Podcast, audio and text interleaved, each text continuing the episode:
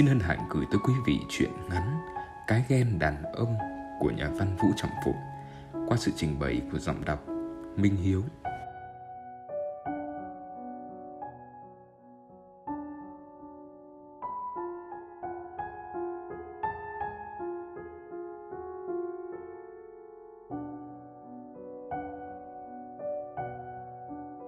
Chờ cho người ấy chỗ tài hùng biện đã chán chê đi rồi Giao Đại mới bỏ tờ tạp chí xuống bàn và nói Không, người ta chẳng nên thật thà Nhất là khi người ta yêu nhau.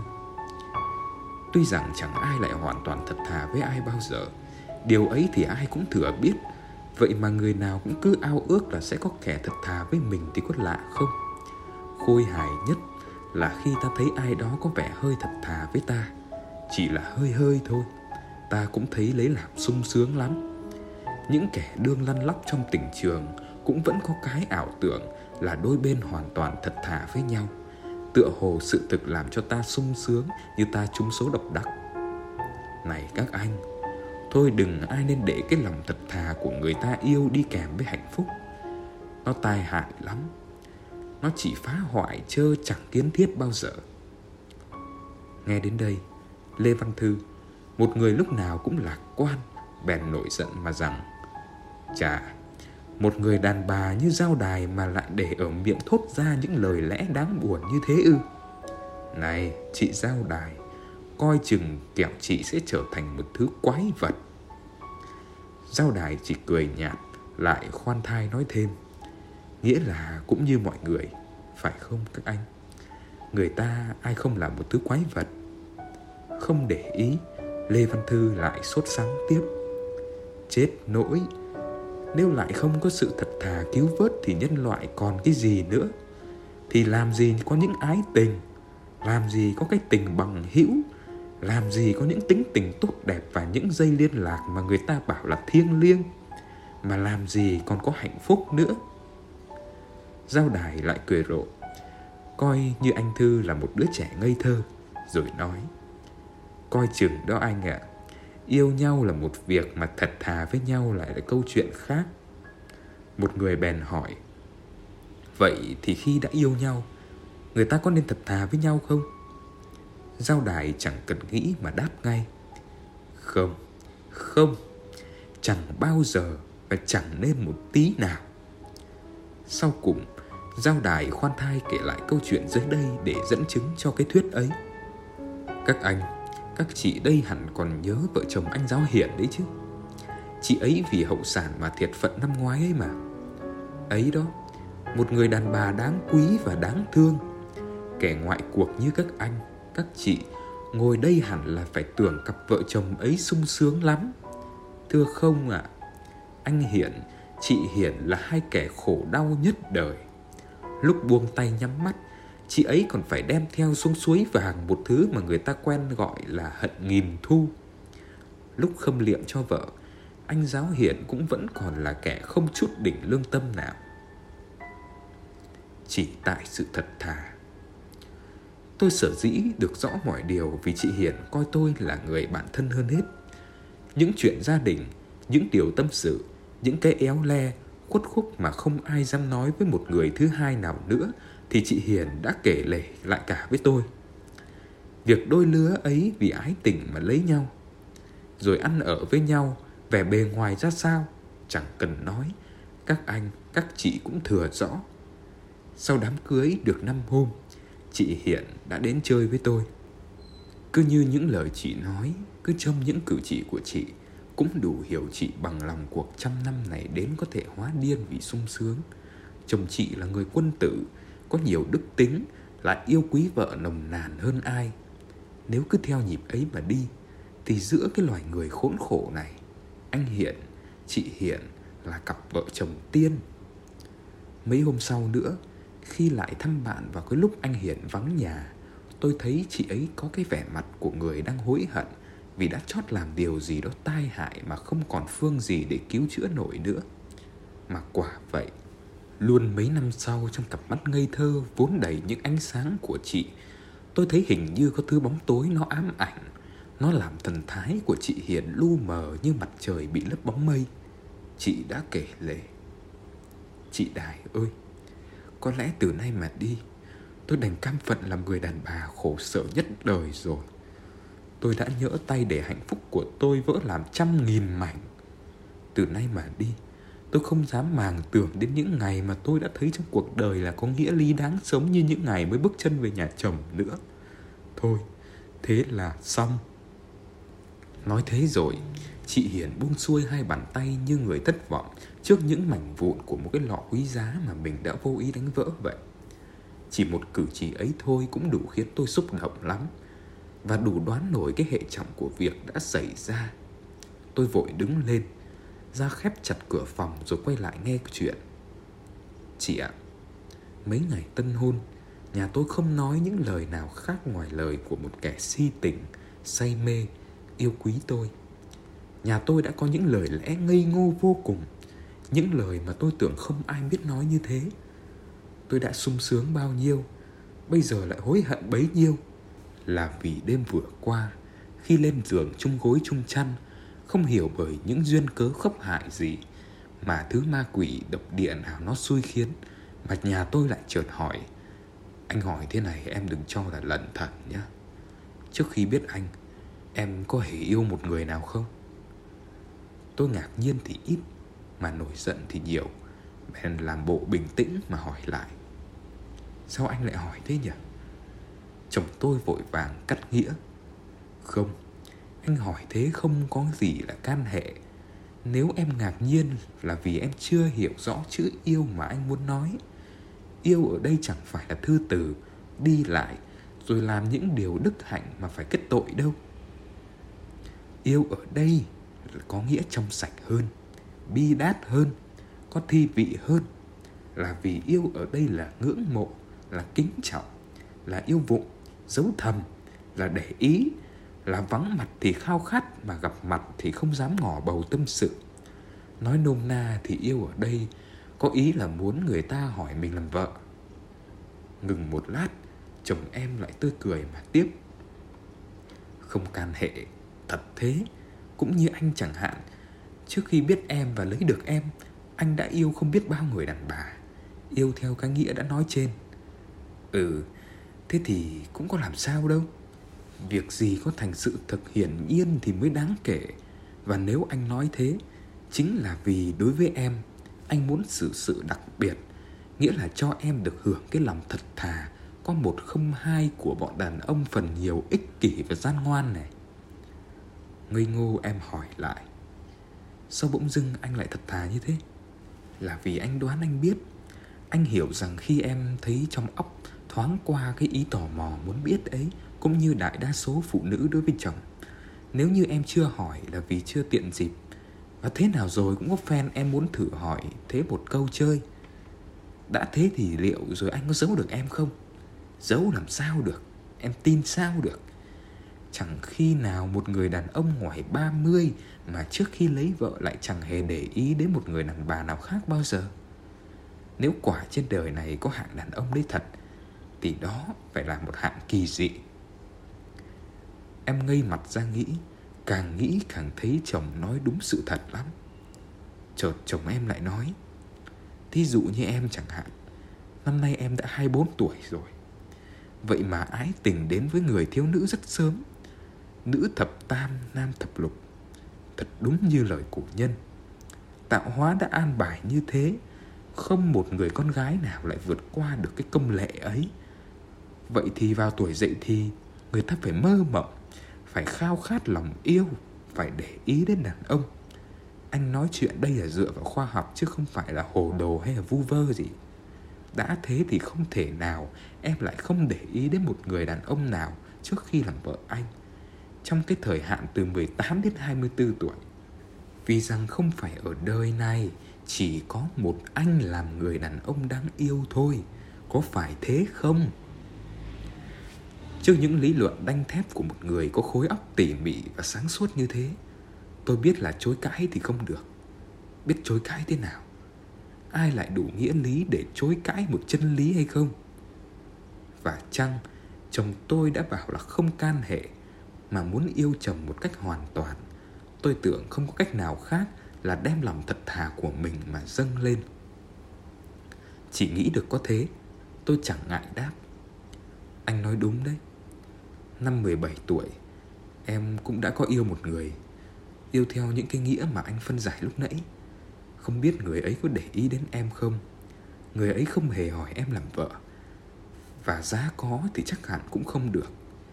Bây giờ thì người ấy cũng đã lấy vợ Cũng đã có con. Thế rồi sao nữa? Thế rồi Thế, thế rồi chẳng còn gì nữa. Sao người ấy thì không để ý đến ai khác nữa à? Em thật thà cả cười. Thì đến anh Và lấy được anh, Thế thôi. Nhà em ngẫm nghĩ một lát, Phê bình.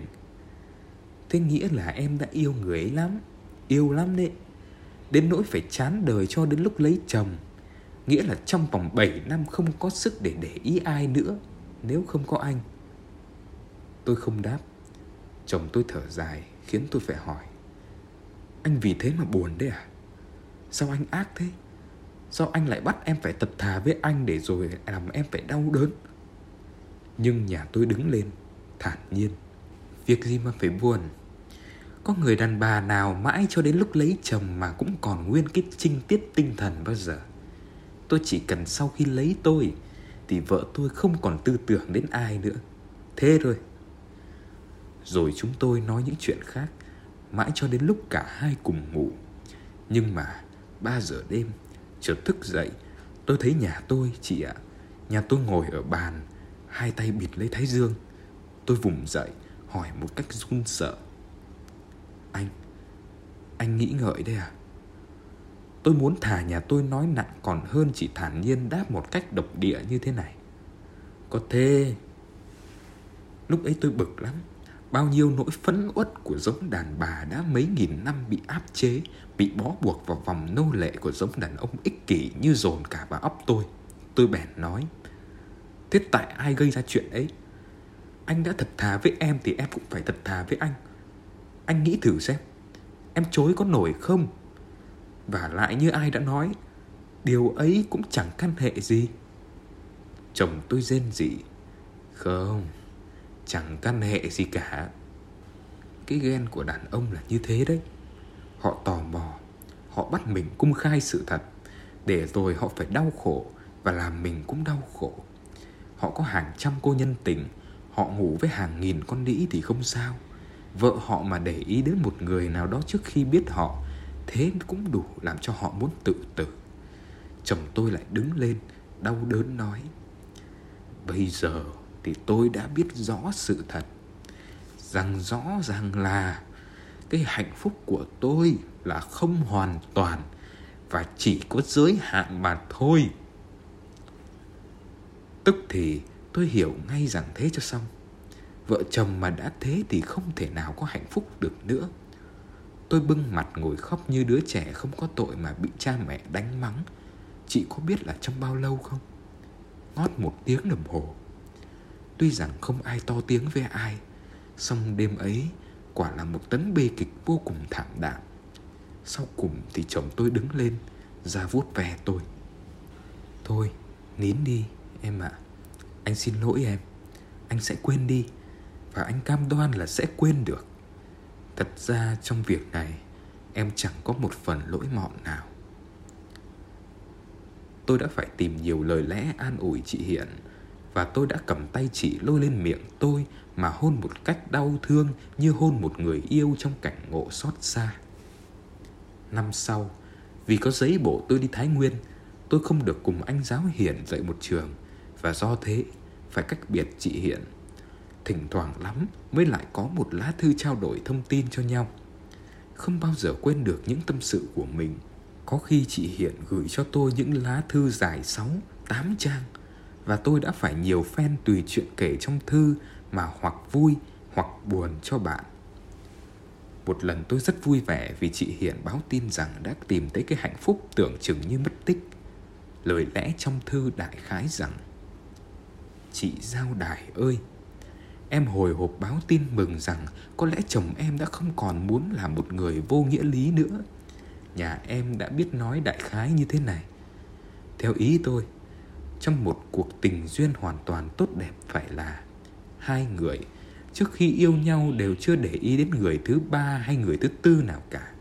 Và sau khi đã ăn đời ở kiếp với nhau rồi, tất nhiên cũng phải giữ chung tình như trước. Nghĩa là vợ cũng phải như chồng, không ai được có một phút điên rồ. Mặc dầu chỉ trong một phút, ngoại tình bằng tinh thần, như thế cho đến lúc chết vì lẽ đời người không ai lại vợ chồng chết cả một lúc. Tất nhiên là phải còn lại một người quá vợ hoặc một người quá chồng. Vậy thì các người sống lại ấy cũng không bao giờ được mơ tưởng đến một người thứ ba, mãi cho đến lúc chết nốt. Ấy đó. Nhưng mà trên thế gian này, làm gì có cuộc tình duyên nào lại là duy nhất, lại tự nó chịu sự kiềm chế như thế được? Vậy ta có thể kết luận rằng không có cuộc tình duyên nào lại hoàn toàn cũng như không ai được hưởng cái không thể có được thì chỉ là điên. Nói thế rồi, chồng em kết luận rằng không quan tâm gì đến cái điều mà xưa kia chàng coi như là một tội lỗi. Em sung sướng vô cùng. Tôi để ý đến cách phân tích nghĩa lý cuộc tình duyên hoàn hảo của anh giáo hiện thì nhiều, mà mừng cho người bạn gái thì ít. Nhân một dịp nghỉ, tôi về đến chơi, người bạn đồng nghiệp hiếu sự và điên ấy thấy hai vợ chồng đều vui tươi như hai cái hoa. Tôi đã toan đem cái ghen của anh hiển ra làm đầu đề câu chuyện, mà chỉ vì sợ nhắc lại chuyện cũ không tốt cho vợ chồng người ta lúc đương yên lành, nên lại thôi.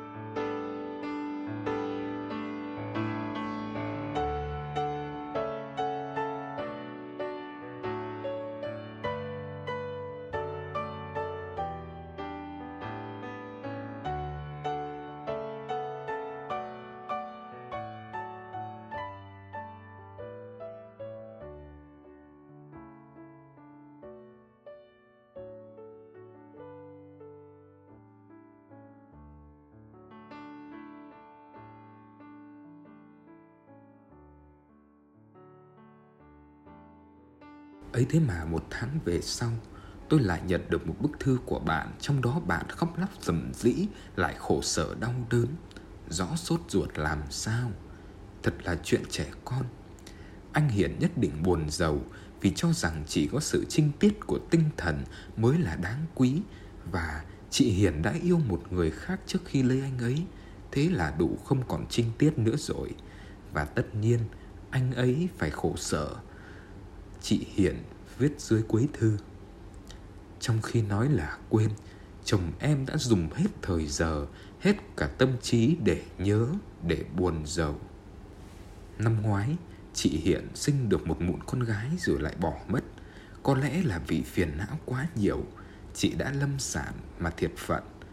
Vì nhằm vào ba tháng hè nên tôi thường ở bên giường chị ta. Lúc thở hắt ra, chị cũng lại có tôi để chứng kiến cái khổ của chị. Và tôi cũng không hiểu tại một lẽ huyền bí gì của tạo hóa mà cứ tình cờ phải nhìn thấy tất cả những đau đớn của người bạn khốn khổ ấy. Khi thấy ông đốc tờ đã lắc đầu thất vọng ở một góc rồi biết rằng cái giờ cuối cùng của mình đã đến chị hiền bèn gọi chồng vào để dối răng. Tôi đứng lên bước ra cửa thì chị bảo cứ ngồi lại ở trước mặt tôi, chị Hiền kéo hai bàn tay của chồng về lòng, run rẩy nói bằng một thứ giọng kỳ lạ. Em chết rồi anh ơi. Quan đốc chẳng nói gì thì em cũng biết. Chẳng còn bao lâu nữa. Em kiểm soát lại cuộc đời thì thấy rằng cũng không đến nỗi thiếu thốn gì mấy, mà cũng đã hưởng nhiều thứ lắm. Nhất là lại được làm vợ anh để tự do yêu quý anh. Em có thiếu thì chỉ thiếu cái lòng yêu của anh không phải cái yêu thương, nhưng mà là cái yêu hoàn toàn của anh mà thôi. Xin anh cho em được mang cái lòng yêu hoàn toàn ấy, cái ái tình bất vong bất diệt ấy xuống cửu tuyền. Từ khi em ốm nặng, đã nhiều lần anh an ủi em là quên hẳn chuyện xưa. Bây giờ xin anh cam đoan lần nữa trước mặt người bạn thân của em đây, để linh hồn em được thỏa.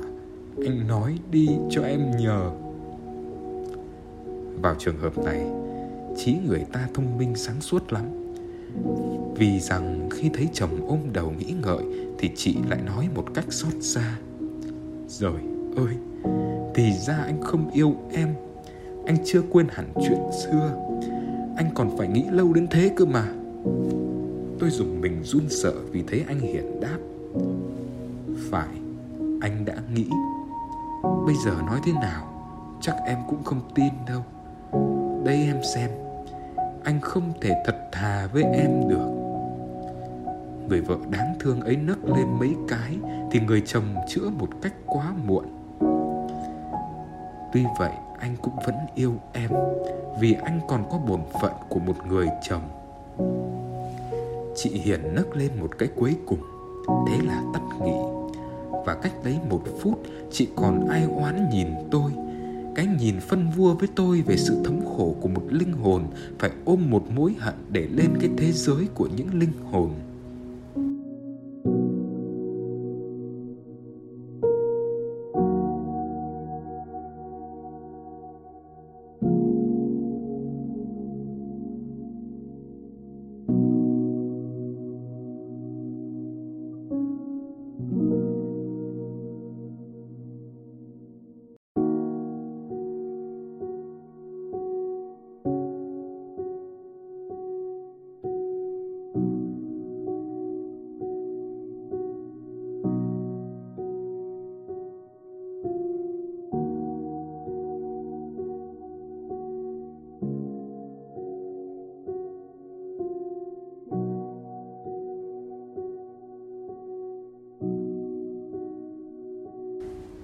Giao đài thuật chuyện xong thì im lặng để chờ mọi người bình phẩm.